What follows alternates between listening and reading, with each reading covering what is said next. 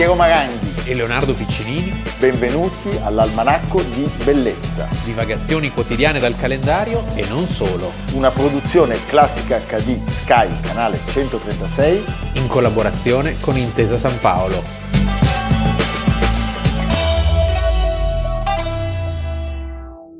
Almanacco di Bellezza 31 maggio, Leonardo Piccinini. Piero Maranghi. Prima di iniziare, noi ormai siamo un raccoglitore Beh, cose belle. Cose belle, l'almanacco di bellezza. Marco Munaro dell'Associazione per la Poesia Il Ponte del Sale di Rovigo ci ha mandato quattro omaggi. Uno, Figure e figurazioni è un libro di poesie di Octavio Paz, scritte per chi? per le illustrazioni della moglie Maria José. Maria José. In Che non omaggio- è la regina. non è la regina di cui parleremo però in questi Sì. giorni, per una questione di moda. Beh sì, non Va bene.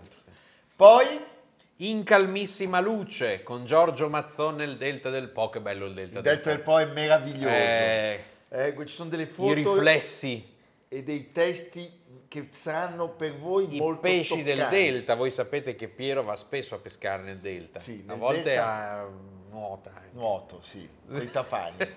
Eh? Poi una raccolta di novelle intitolate Di passaggio, tracce dei viaggiatori in Polesine tra Dante e Herbert. È Herbert che appunto che è, il che è protagonista Zbigniew Herbert, Zbigniew Herbert, il polacco. polacco. Sì. Eh, Zbigniew ci viene in Da mente non confondere con il morlacco. il moglacco, noi Zbigniew ci viene in mente Boniek. Boniek. Però bello di notte, lo chiamava Sì, così bello di l'avvocato. notte. L'avvocato diceva bello di notte. Beh, davvero, ZB, che ZB. dire, ZB, che dire, Marco Munaro e l'Associazione per la Poesia Il Ponte del Sale di Rovico, grazie. Continuate grazie. così e prendete esempio da questi fulgidi ammiratori e spettatori Ma la generosità del nostro pubblico? Eh, Poi ogni volta una sorpresa, anche perché questi libri di cui vi abbiamo parlato hanno anche una nobiltà tattile, Sì. sono belli da tenere in mano, vedi? fotografie perfette, grande cura editoriale. Se chiamate Piero, Chapeau. poi lui adesso li legge e poi vi, vi- vi- vi fa- cita dei passi, ve li legge anche al telefono. Certo, è chiarissimo che quindi se li leggo io lui invece non li guarda neanche. No, io sì, però. Ma non- questa è un'altra li storia. leggo per me. Prego la regia. Noi credevamo che il diretto emissario di Luigi XVIII qui a Parigi fosse il marchese di Reinal. E invece?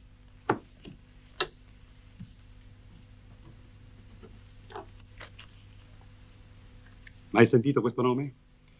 Non frequenta la società. Ecco perché finora Cosa vuoi sapere? che garanzie mi danno questi monarchici e quanto sono disposti... E perché? Perché? Perché la barca fa acqua da tutte le parti. Ecco perché. Ma ti pare una repubblica questa? L'indirizzo di questo individuo è 5 Rue Vaugirard. Com'è possibile?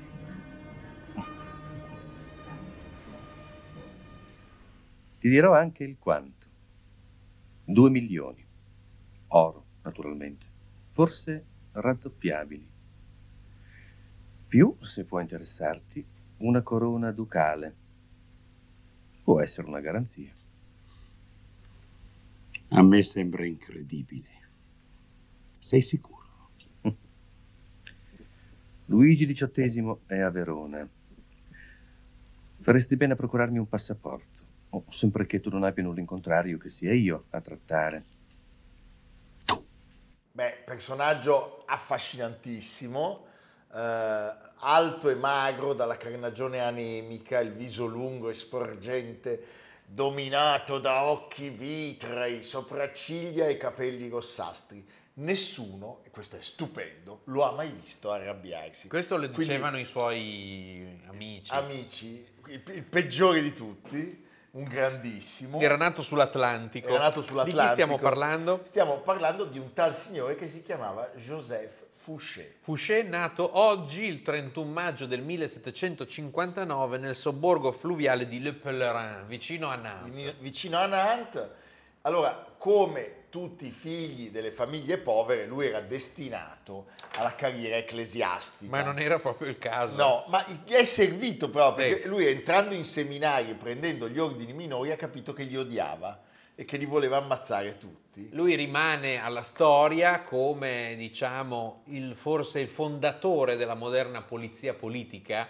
È un uomo di cui Napoleone si è servito, lui si è servito di Napoleone. Lo- tutte e e due si temevano molto. Esatto, e poi quando Napoleone non gli serviva più, Eh beh, più di una volta. diciamo che i, i tre Giuda di Napoleone, Giuda in misura maggiore e Giuda in misura minore, Sono Fouché, Duca d'Otranto, Talleyrand Principe di Benevento, e Marat. Re di Napoli. Sì. Sono loro, indubbiamente. E tra l'altro loro incrociano i loro destini più volte. Non c'è dubbio. Allora, lui rimane folgorato da chi? Da Diderot, dall'Encyclopédie, pensiero di Lametrie, di Meslier. Sì, è un eh, illuminista che diventa ovviamente rivoluzionario, un rivoluzionario anche brutale e la brutalità gli sarebbe rimasta anche sotto Napoleone perché era un uomo d'ordine e eh, era un giacobino, giacobino era ateo e avrebbe preso la parte sempre più oltranzista all'interno della rivoluzione francese. Però aveva un grande intuito che gli permetteva di saltare giù dal carro al momento giusto. al momento giusto e prendere l'altro carro che Sì, passava. che passava di lì. eh. Lui all'inizio si è mantenuto insegnando la matematica, il latino, in vari collegi religiosi. L'incontro folgorante è quello con Maximilien de Robespierre, E con sua sorella Charlotte intrattiene una relazione, già che c'era. già che c'era, culminata in un breve fidanzamento. Poi, Viene eletto deputato alla convenzione 1792, tra i girondini, che sono i più moderati, però già nel 1793 capisce come sta andando a finire e quindi quando c'è da decidere sulla condanna a morte di Luigi XVI si schiera con il gruppo radicale dei Montagnardi pagherà questa cosa Sì. molto tempo dopo. e afferma i delitti dei tiranni hanno colpito tutti gli occhi e riempito di sdegno tutti i cuori. Se quel capo non accadrà sotto la mannaia, i masnadieri e gli assassini alzeranno la testa e saremo minacciati dal più terribile del caos. Allora, lui per un breve periodo entra a far parte della fazione Sì. cosiddetta esagerata degli ebertisti. E si guadagnerà il Mamma. triste eh, Quello che fa a Lione. Le mitrailleur de Lyon. Il mitragliere Cioè- di Lione Sì. perché lui deve sedare la rivolta che scoppia a Lione e arriva e usa indiscriminatamente i, i cannoni a mitraglia per Sì. Giustiziare i rivoltosi. Gli venne, gli venne detto: Ma perché usi il cannone? Prendi la ghigliottina e fai e, e ghigliottini alcuni dei capi. E lui rispose: I re usano la ghigliottina perché la loro giustizia è lenta e crudele. E la giustizia del popolo deve essere rapida come l'espressione della sua volontà. Sono cose. e si occupa di eh, abolire il clero e tutti i privilegi, la diffusione dell'ateismo, Tutto quello che sappiamo. tutto quello insomma. che sappiamo. Questo culto superstizioso, dice, va sostituito dalla fede nella Repubblica e nella morale. È proibito a tutti gli ecclesiastici comparire nei templi con indosso i loro costumi. È tempo che questa classe altezzosa, ricondotta alla purezza dei principi della Chiesa primitiva, rientri nella classe dei cittadini. Il 10 aprile del 1794 lui diciamo che ha un po' Sì. di sudori freddi perché viene richiamato a Parigi da Robespierre, con gli con gli occhialini. Robespierre chiede a Fouché di rendere conto degli eccessi perpetrati nella, nel, Per, per dire no. ho capito dove Eh, siamo arrivati nelle, nelle rivolte. Lui capisce comunque che le cose si stanno muovendo e velocemente cambia il suo schieramento politico, entra nei giacobini, ma non è sufficiente a tenerlo fuori dai guai ed è quindi costretto ad aderire al complotto per abbattere il Comitato di Salute Pubblica. E anche questa volta riesce a essere dalla parte vincente della storia perché nel 1794, come sappiamo, Robespierre viene catturato all'Hôtel de Ville con tutti i suoi seguaci e ghigliottinato e quindi insomma Fouché tira un sospiro di sollievo. Mi è andata bene. Sì. Il primo aprile 1795 Eh, per una volta... eh, prende la buccia di banana, Sì. eh, fa male i calcoli, appoggia l'insurrezione montagnarda che occupa la sala della convenzione alle Tuileries al grido pane e la Costituzione del 1793 vorrebbero.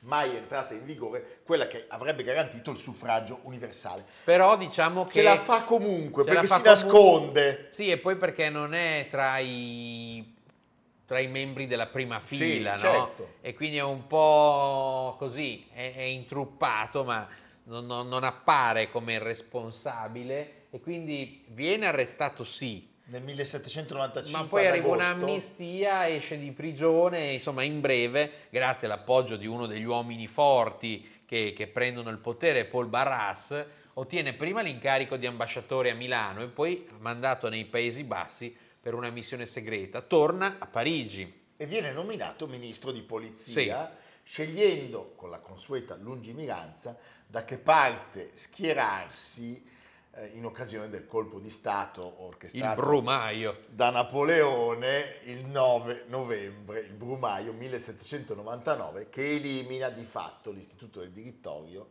per sostituirlo con quello del consolato. Allora, nonostante il consolato lo confermi nel suo ruolo di ministro di polizia, l'abbiamo detto, il loro rapporto è un rapporto non facile, eh, perché il futuro eh, imperatore di Francia sa bene che Fouché è un uomo utilissimo, ma al tempo stesso sa quanto sia infido e mutevole. La sua rete di spie però è necessaria per controllare e far arrestare tutti gli avversari politici, per sapere che cosa accade nelle segrete stanze. Possiamo dire che sia lui che Talleyrand si servono di Napoleone, Sì, anche- non è il contrario, cioè nel senso che nel suo intimo rimaneva un rivoluzionario e ci sono stati molti dibattiti sulla sua figura, su quell'atmosfera, ricordo le parole di Luigi Mascilli Migliorini, è uno dei protagonisti, Fouché, del passaggio all'impero. Perché l'impero che è il contrario della rivoluzione? Perché l'impero è l'unica misura giudicata in grado di rafforzare le conquiste della rivoluzione, perché la gente non poteva sopportare una rivoluzione permanente, aveva bisogno di una figura in cui riconoscersi. La Francia è sempre stata questa cosa, no? Se voi guardate la storia anche recente, da- dai re eh, a, a- a Charles de Gaulle, il grande uomo forte, purché insomma dotato di una certa capacità. Ecco. Quindi quello a cui tendeva ad evitare nella sua idea di Napoleone era un, pass- un balzo all'indietro verso i Borbone, non è un passaggio scontato. Lui, No, no, stesso, certo. lui stesso susciterà delle, come delle petizioni, eh, delle votazioni, degli indirizzi dei collegi militari eh, per il ripristino dell'ereditarietà. Perché quando Napoleone dice mio figlio diventa re di Roma e poi diventerà eh, il, il mio successore, cioè Eh, si capovolge il senso della rivoluzione. Alla Kim Il-sung. Sì, e in, questo, eh, e in questo lui è uno dei maggiori sostenitori di Napoleone. Non è magro, alto e anemico questo splendido attore Pierre Brasseur in un film bellissimo che vi consigliamo di vedere che è appunto A cena col diavolo di Molinaro. Lui e, e Talleyrand. Prego la regia. Fouché, ne laissons pas la situation pourrir. Pour moi, la restauration. Ah, ne me bousculez pas Je sais, oui, vous ne voyez que les Bourbons, vous n'entendez que les Bourbons, quoi Vous n'avez que Bourbons en tête Je comprends qu'il vous fasse peur. Je suis duc, sénateur, conseiller d'État et je préside le gouvernement. Les Jacobins sont à ma porte et la République à nos portes. Alors vous ne m'intimiderez pas. Personne ne m'a jamais intimidé. Et j'ai la police. Il vous reste en effet quelques agitateurs. C'est suffisant pour retarder la restauration, mais non pour rétablir la République. Il faut vous y faire, Fouché. L'avenir aujourd'hui est au passé. Les Bourbons sont les seuls à présenter certaines garanties. Et pour vous Pour moi. Et pour vous, si je m'en mêle. Et même pour le pays.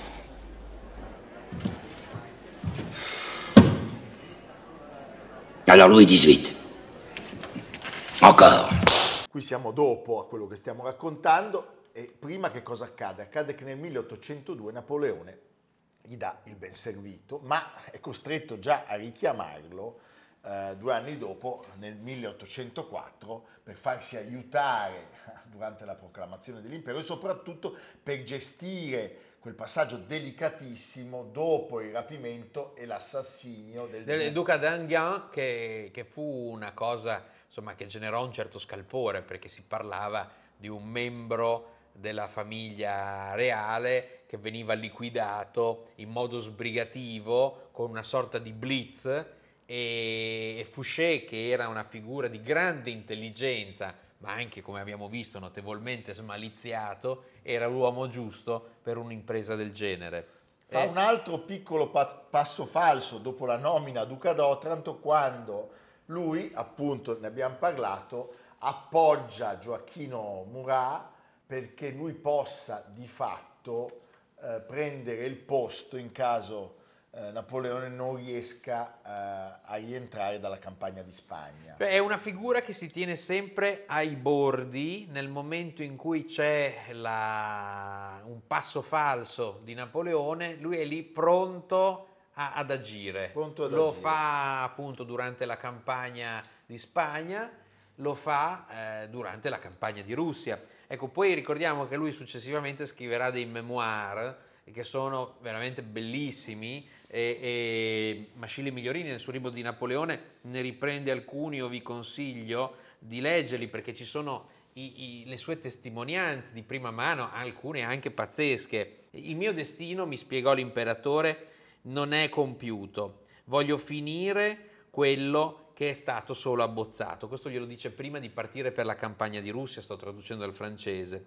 Eh, ci occorre un codice europeo, una Corte di Cassazione europea, una stessa moneta, gli stessi pesi e le stesse misure, ragazzi. le stesse leggi. Occorre che io faccia di tutti i popoli d'Europa lo stesso popolo e di Parigi la capitale del mondo. In un altro passaggio, e questo è veramente drammatico, siamo all'indomani della battaglia di Borodino, Kutuzov si è, ritre- si è ritirato verso Mosca, gonfio di vittoria della più sanguinosa battaglia dei nostri tempi, dove 100.000 soldati sono stati sacrificati per l'ambizione di un solo uomo e per nulla colpito dal disastroso e doloroso aspetto dei suoi bivacchi, Napoleone crede di poter operare la distruzione di un vasto e potente impero come nel caso del- della caduta delle repubbliche di Genova, di Venezia e di Lucca.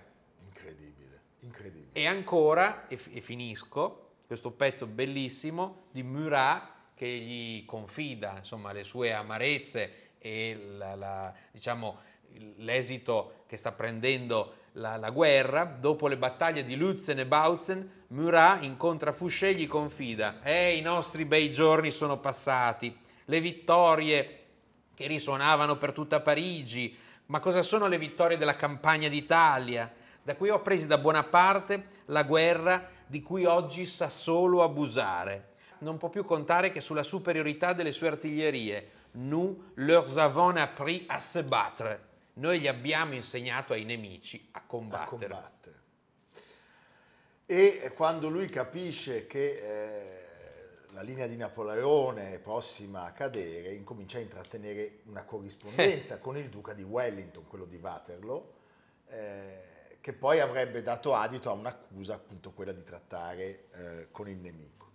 Viene mandato nel 1813 a governare le province illiriche, poco tempo, poi Napoleone lo richiama di nuovo a Parigi, destinazione Napoli, proprio per controllare che Gioacchino Murat eh, non tradisca, non abbandoni la causa imperiale. Fouché ha capito che lì la situazione è, è- è- è- è- è prossima al collasso. E gli dice sì sì va bene va bene. Invece in realtà si, si occupa di preservare il No, posto Murat, del tranquillo. genio che farà anche lui però una brutta fine. Ci sono solo due personaggi che riescono a sopravvivere, Talleyrand E Bernadotte. e Bernadotte, Bernadotte di gran lusso. di Gran Lusso, ma anche Talleyrand. Insomma, Sì, però eh. l'era vecchio ormai. E cosa accade? Eh, eh, quando c'è l'abdicazione di Napoleone, lui è già pronto eh, a sostenere gli interessi dei, vinci- dei vincitori e quindi si mette al lavoro per facilitare il ri- il ritorno di Luigi XVIII. Lui è un protagonista spregiudicato di queste trame che portano al ritorno di Luigi XVIII E, eh, Però, sorprendentemente- però, però non- il doppio, triplo, si può. quadruplo salto carpiato Anche se non ne- può riuscirgli sempre. Ne riesce a fare ancora due perché quando Sì. partono i 100 giorni il controllo della polizia gli viene riassegnato. Beh, in fondo era uno così, che il che suo la- mestiere la lo sapeva fare. E però dopo Waterloo lui pare, proprio lui, è l'uomo che costringe Napoleone all'abdicazione e diventa presidente provvisorio del governo. Sì, nelle pagine di Max Gallò, eccolo qua, eh, se voi leggete questo bellissimo ritratto psicologico di Napoleone, Napoleone torna da Waterloo ma è un uomo che non si arrende mai. No. E perché sente che comunque c'è ancora il fascino che lui esercita sulla popolazione abbastanza intatto. Cos'è che gli viene a mancare? Il supporto dell'elite. Dell'elite. L'elite non ne vuole più sapere. E anche Talleyrand, appunto, l'abbiamo citato, sarà più abile però di Fouché, riesce a ritagliarsi un ruolo con la restaurazione. Beh, ascoltiamo le parole di Chateaubriand che dice tutta un tratto la porta si apre. Fouché veniva a giurare fede e rispetto al suo signore.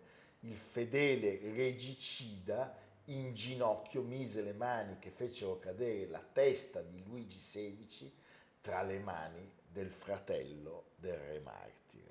Perché Luigi XVIII era fratello. Mamma E quindi sembra che di nuovo sia in sella, ma dura ma poco. A quel punto i, i- i- i realisti dicono no, questo non può restare con noi e di fatto lui viene esiliato, va a Trieste, Trst. Trst, dove muore il 26 dicembre, giorno di Santo Stefano, del 1820. Va bene, allora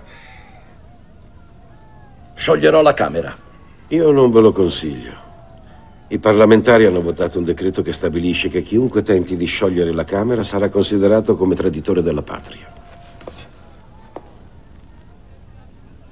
Allora siete voi il traditore. Tenete. Affondatemelo nel cuore, sarà più leale che agire come fate. Mantenete il sangue freddo. C'è di peggio che perdere il potere, del resto è una situazione che voi avete già conosciuto una volta. Ci sono anche già tornato al potere. Invocato, acclamato, portato da tutto un popolo. Non è durato che cento giorni. Dobbiamo chiamarlo un ritorno o un ultimo sussulto. Fuori, Fouché, uscite.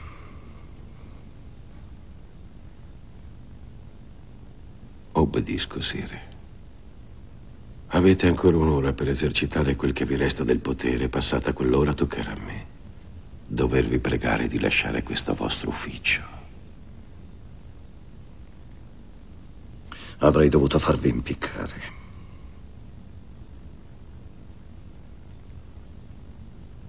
Non sono dello stesso avviso, Sire.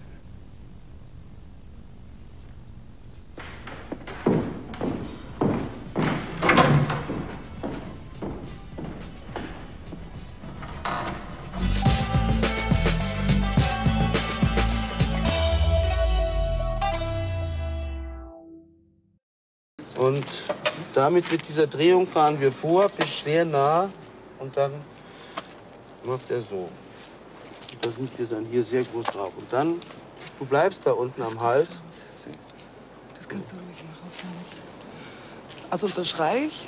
Au, schrei- Ist gut, Ist Franz. gut, Franz, das kannst du ruhig machen, Franz. So ein Biss von dir.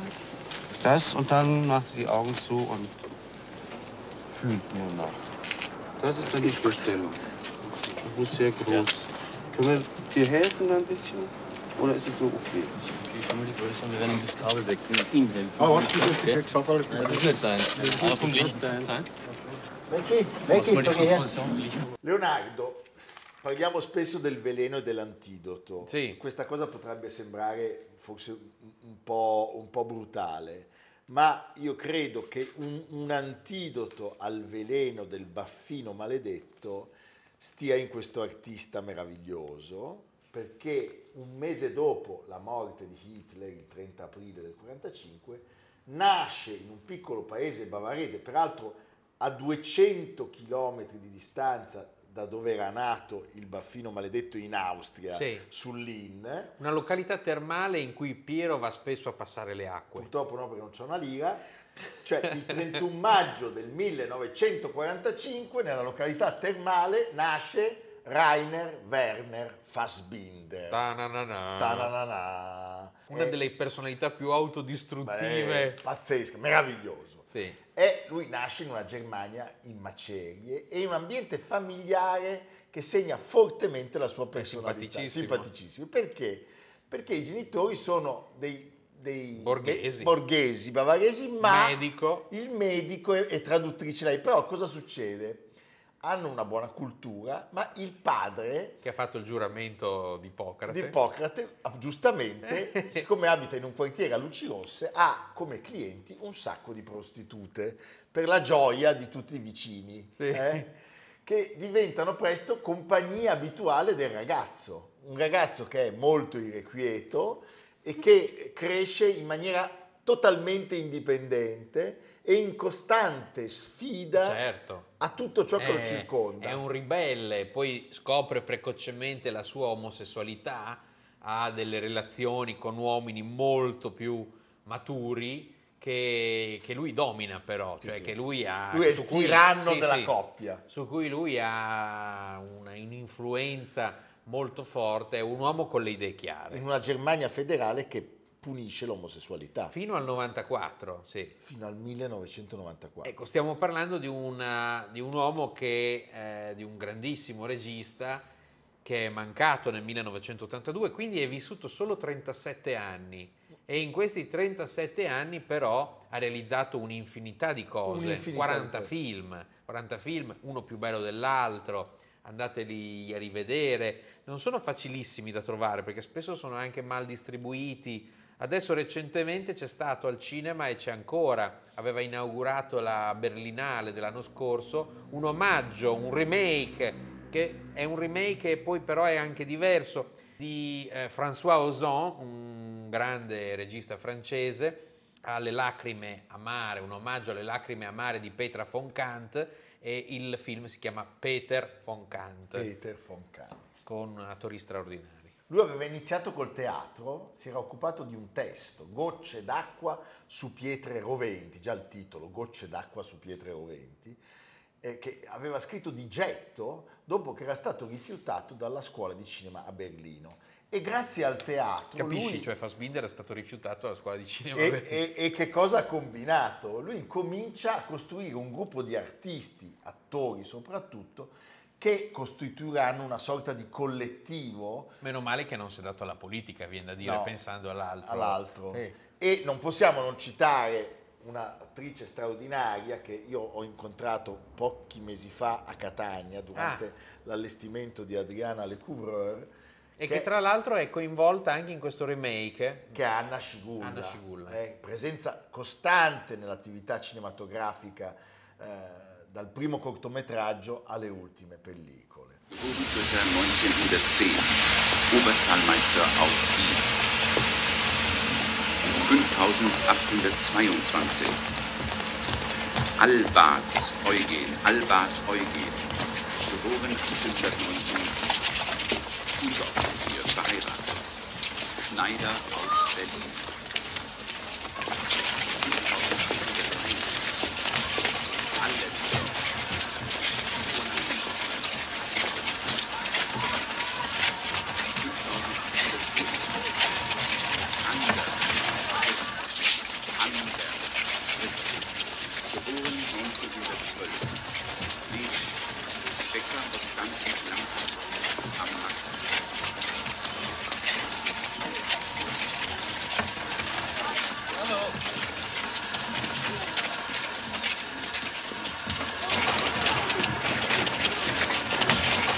Catalogo di Fassbinder, malgrado la giovane età in cui ha lasciato questo mondo, È cospicuo. sterminato. Eh, ci sono alcune cose che sono imperdibili, cioè è sempre a- attraverso delle bellissime, straordinarie figure femminili, lui riesce a ottenere il massimo risultato. Tra i suoi richiami prediletti i film Melot, bellissimi, di Douglas Sirk, Certo. che, che lui cita, che lui- a cui lui si ispira, però in un modo totalmente differente, di Bitter and Petra von Kant, Von Kant. che è il suo primo capolavoro. Le lacrime amare Sì. appunto di Petra von Kant, girato in soli dieci giorni in un'unica stanza che ha eh, per protagonista una donna che ha passato delle terribili sevizie e che si, si- si- si- si confessa eh, con una cameriera che è muta. eh? Il matrimonio di Maria Brown 1979. che è il eh, film che fa conoscere, fa conoscere lei, la Scigulla, e Fassbinder al pubblico internazionale. Lei viene premiata al Festival di Berlino, è uno dei suoi eh, ruoli più belli di sempre. Poi arrivano Veronica Voss 1982. Orso d'oro, Orso eh, d'oro. siamo ormai alla fine della sua vita. si Perché sta lui, per morire e anche l'anno prima Lola sulla relazione di una prostituta ed un giovane e apparentemente incorruttibile assessore. Mi piace anche ricordare, visto che siamo su un canale di musica classica, un anno con 13 lune, 1978, con la presenza della musica di Mahler continua. Questo ambiente viveva in uno stato eh, di decadenza, abuso costante, cioè do- quando la banda Fassbinder arrivava ai festival o nelle sedi dove giravano i film, Si faceva notare. Si faceva notare, gli albergatori erano disperati, eh, consumo di cocaina a vagonate, procacciatori di qualsiasi droga intorno al set. eh, e Sesso, droga e rock and roll. e rock and roll e eh, addirittura certa Germania ben pensante vedeva eh, quest'uomo come una- un nemico assoluto. Lui ricevette anche molte minacce di morte e eh, per un certo periodo fu messo sotto scorta. Naturalmente quest'uomo cosa faceva? Mentre lavorava a un progetto stava già pensando a un altro e un altro ancora, cioè era un accavallarsi di, di- di- di idee, di realizzazioni, di mondi continuo. Non possiamo non citare un'opera straordinaria e Sì. visionaria che è Berlin Alexanderplatz. Allora, Berlin Alexanderplatz Milva non c'entra. No, era stata scritta dal grande Alfred Doblin, Sì. ebreo, Romanzo. romanzo, nel 1929. Doblin era uno psichiatra, scrittore. Sì, questa è ebra- la seconda trasposizione Seconda. dell'opera di Dublin. eh, ebreo che avrebbe poi lasciato la Germania nel 1933 per andare prima a Parigi, poi in Spagna, poi negli Stati Uniti e, e diventare cattolico. Un genio assoluto. una- genio assoluto. Cosa racconta questo romanzo? Racconta la storia di un eh, reietto che esce da un carcere, è il momento della scarcerazione, perché ha ucciso violentemente durante un litigio la moglie e vuole redimersi, ma la società lo induce verso, verso la sua condizione appunto di delinquente, di reietto, di rifiutato. Lui però alla fine trova una redenzione, diventa il carceriere del carcere di Berlino. Sì. Una cosa incredibile. sì, E la televisione tedesca Sì, affida sceneggiato. a Fassbinder le 12 puntate Cupissimo, tutto girato in interni. con le televisioni di allora, di quegli anni, sembrava di non vedere niente. Oggi la critica dice che è un autentico capolavoro. Certo. Potrò dormire quando sarò morto, era il motto dell'artista eh, che insomma sì, fece di questo, di questo proclama il suo stile di vita, eh, purtroppo morto per un'overdose a 37 anni, 40 film, due serie televisive, alcuni corti, scrive 24 pièce teatrali e produce 4 radiodrammi. E di tutto faceva, perché oltre a essere regista, era sceneggiatore, produttore, curava il montaggio, componeva le musiche, a volte recitava, cioè è pazzesco. Sì, anche perché sono prodotti che capisci che devono essere seguiti Sì, sì, in tutto per tutta la loro vicenda produttiva. Era un uomo spietato e insieme straordinario, un artista unico, irripetibile. Lui, dopo aver girato Alexanderplatz, disse ho capito finalmente cosa devo fare, ho raggiunto una perfezione. Purtroppo eh, siamo stati privati dalla sua, dalla sua autodistruttività. Però è bello a distanza di anni, quindi con la giusta lucidità, comprendere queste opere, calarle nella loro atmosfera alla luce di una biografia così sconvolgente. Rainer Werner Fassbinder, un ultimo contributo.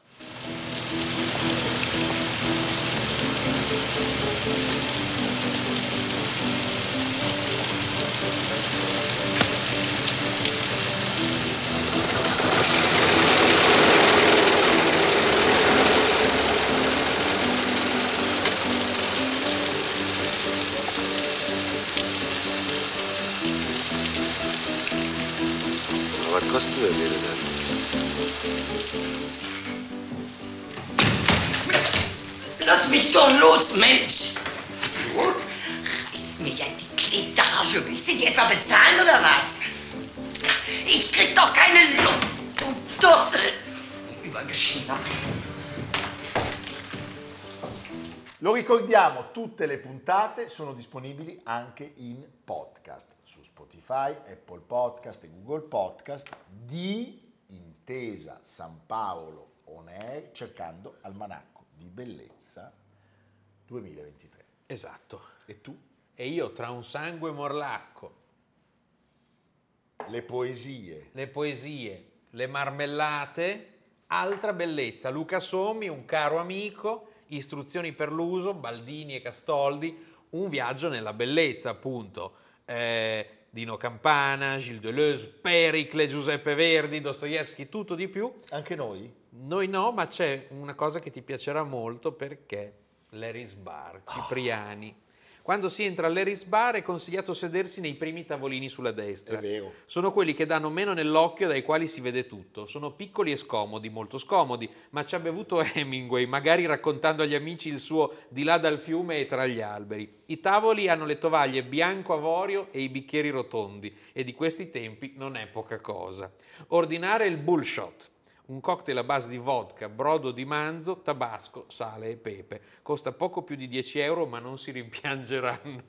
Ma è meraviglioso. eccetera, eccetera. Questo Eccetera, è solo l'inizio. eccetera. Come diceva Omar Sharif, è l'unico ristorante al mondo dove potresti sempre mangiare da solo. Giustissimo. È meraviglioso. E passa il mondo. Passa al mondo. Luca Sommi, La bellezza, istruzioni per l'uso, Baldini e Castoldi. Evviva! Evviva! A domani. A domani.